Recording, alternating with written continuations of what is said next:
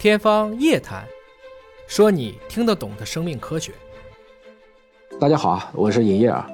今儿咱聊一个说放屁传染新冠，所以还要做 N95 裤衩。网传呢，某明星分享新冠症状的时候，平均一分钟会放一个屁。国外有研究表明啊，当肠道被新冠病毒侵袭的时候，放屁的确是有传播新冠可能的。甚至煞有介事的说，未来 N95 裤衩也要上市啊！尹哥收到这个消息的时候，简直不知道应该如何表达自己的心情，我都不敢想象这个画面。难道大家上街的时候都不穿裤子吗？又有几个人已经口重到专门把口罩摘了去闻屁呢？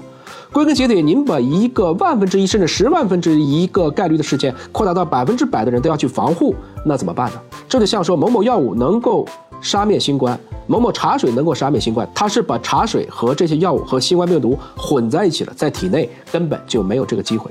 放屁当然有可能释放病毒，但是与频繁的呼吸相比，哪一个概率更大？